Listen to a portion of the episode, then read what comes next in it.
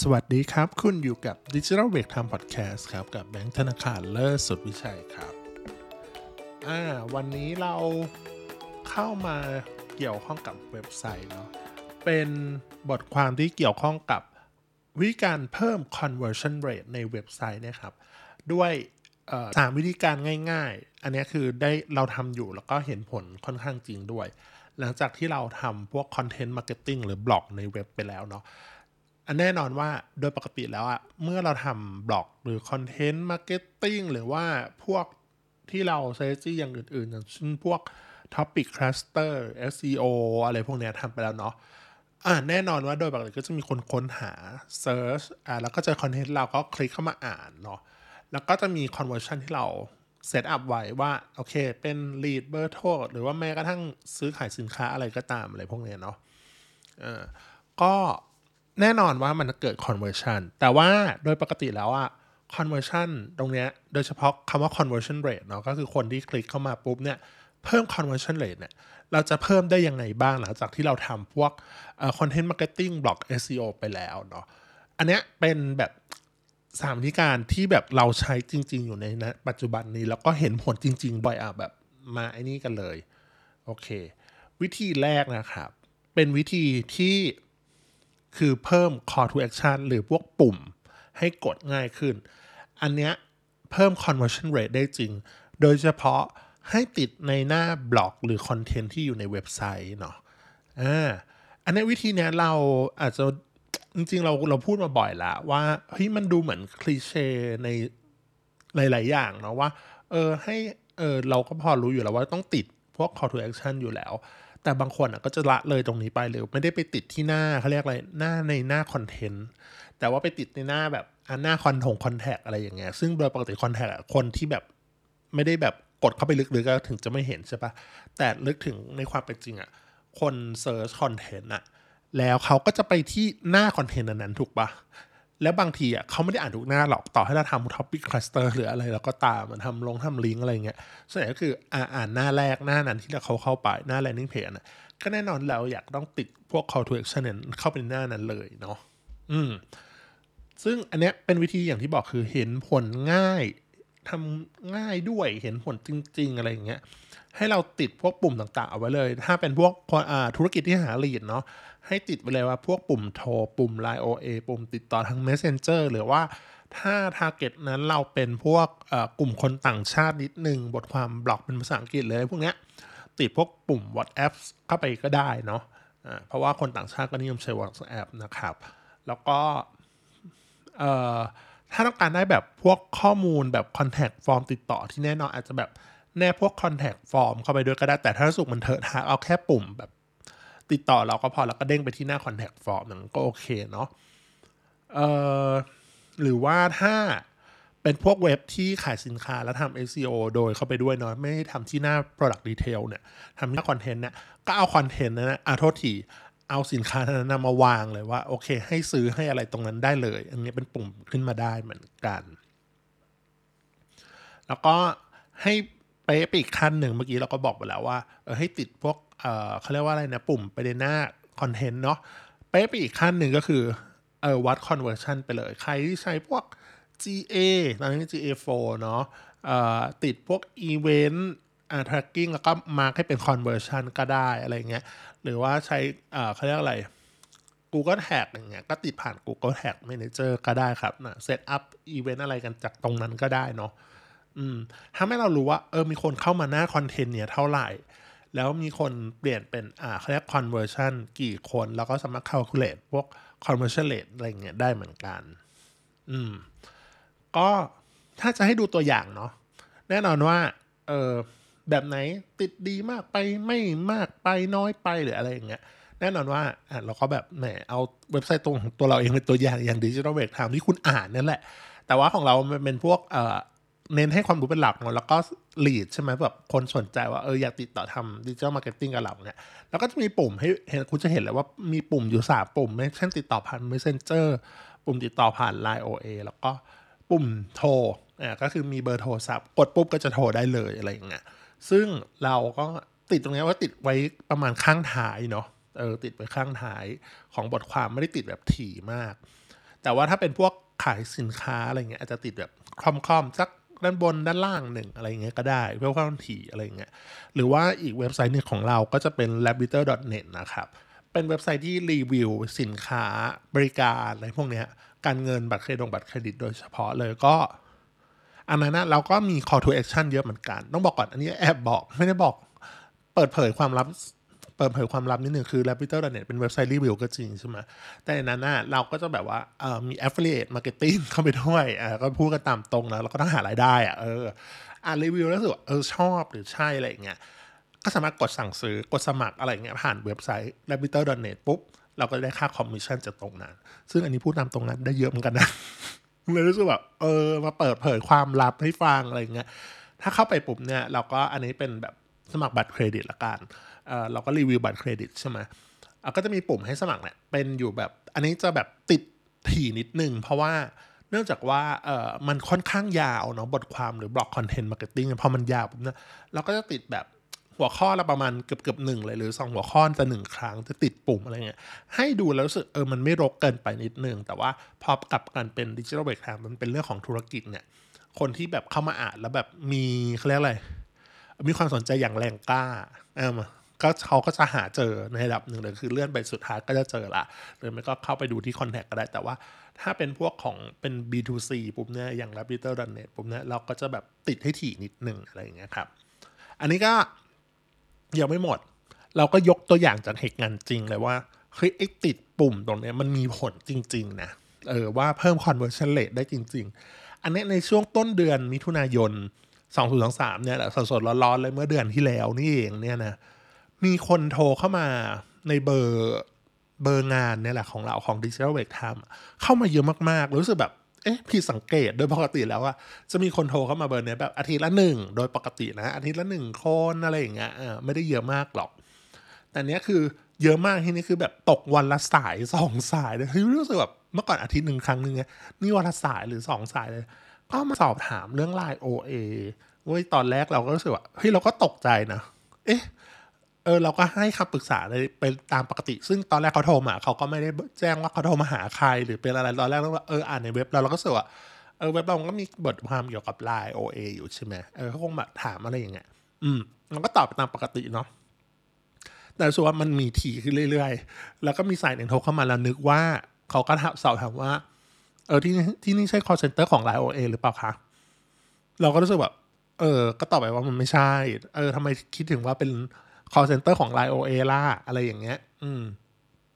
ซึ่งเขาเพราะว่าเขาค้นหาคำว่าเบอร์โทร Line OA อะคำว่าเบอร์โทรภาษาไทยเนาะเว้นวรรค Line Line ภาษาอังกฤษเว้นวรรค OA ภาษาอังกฤษเนี่ยนะ แล้วก็เจอบทความของเราที่อัปเดตข่าวข้อมูลของการของ Line OA ไว้เนี่ยเนาะเราก็ติด call to action ไว้ตามนั้นแล้วมันติดหน้าแรกเว้ยเพราะเนี่ยหน้าแรกแบบเนี้ยนั่นหมายความว่าคนหาที่หาหาว่าเบอร์โทรไลน์เองเขาก็จะนึกว่ากดเข้าไปแล้วปุ๊บว่าบางทีเขาก็แบบพูดตามตรงเนาะบางคนก็ไม่ได้อ่านรีบสกรอลงไป เพื่อหาว่าเบอร์โทรอยู่ตรงไหนถูกไหมเขาก็อยากรู้ เขาก็รีบกดก็นึกว่าเออเบอร์โทรของเราเนี่ยมันเป็นเบอร์โทร call center ของ Line OA เออเราก็แบบ เออ มันก็ เออมีเลยไม่แปลกใจว่าทำไมถึงแบบ เออ คนโทรเข้ามาเป็นจำนวนมาก แล้วเราก็ไปเช็คใน GA อีกทีนะ GA4 ของเราอะ ก็มีคนแบบเราจะกดเข้าไปดูเลย ปกติเราก็ติดพวกเอ่อ conversion tracking ไว้อยู่แล้วนะ conversion ไว้แล้วแล้วก็ติดว่า เออ conversion อะจากหน้านั้นน่ะหน้าที่เป็นแบบว่าไลน์หน้าหน้าทำคอนเทนต์ข่าวของไลน์โอเอะเฮ้ยมันมันมีแล้วก็เยอะจริง ๆ ด้วยเรารู้สึกแบบ เออมันแปลกเนอะแต่ว่าอันเนี้ยเนื่องจากว่ามันเป็นความความเข้าใจผิด เราก็เลยเอาปุ่ม correction ในหน้านั้นนะออก ใช่ไหมพอออกปุ๊บเกิดอะไรขึ้น คนโทรหายไปเลย หายไปเลยจ้าพูดง่ายคือ ตอนนี้เบอร์โทรก็ เงาเงาๆเหมือนเดิมก็คือแบบอะมีคนมาโทรมาปรึกษาด้วยแหละ แต่ว่า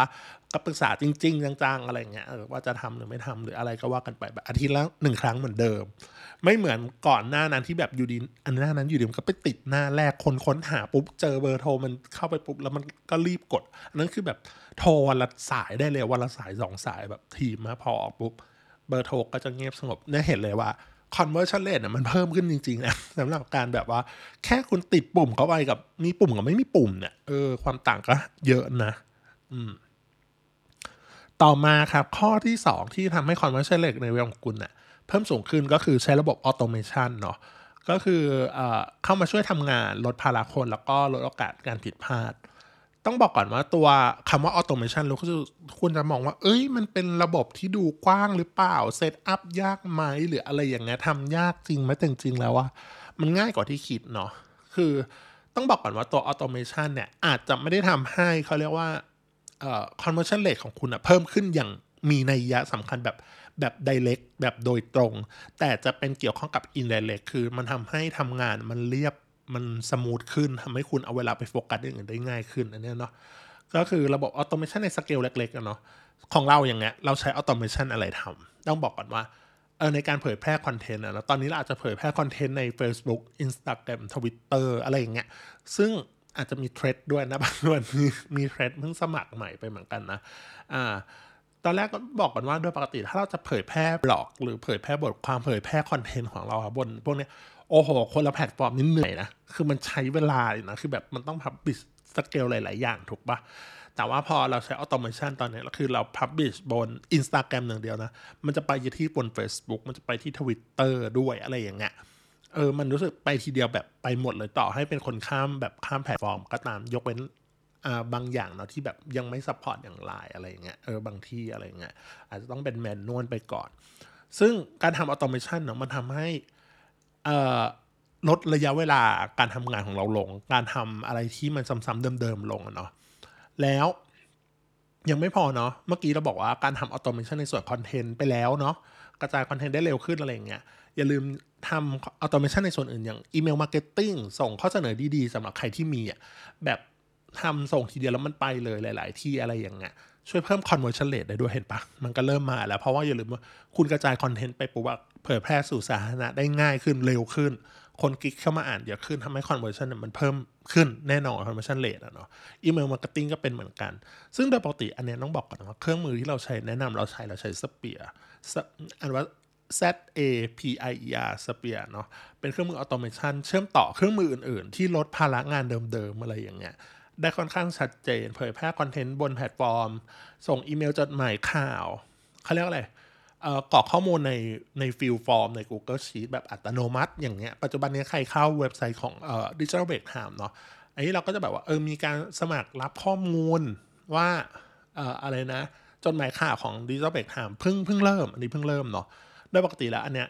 มันจะกลายเป็นว่าปกติถ้าเรา มีคนลงทะเบียนปุ๊บเนี่ยเราต้องไปดาวน์โหลดจากหลังบ้านใช่ไหมจากหลังบ้านของเว็บไซต์แต่ปัจจุบันเนี่ยก็คือ ก็ส่งมาทางอีเมล โดยอัตโนมัติเลยว่าโอเค ชื่อนี้ชื่อนี้ชื่อนี้แล้วก็จะ fill form ใน Google Sheet ให้เป็น list ให้เลยอัตโนมัติเราจะเออ เราก็มี list เนี่ยเพื่อจะทำจดหมายข่าวได้อะไรอย่างเงี้ยอืมเราก็เอาเวลาเนี่ยในการทำพอ automation ปุ๊บเนี่ย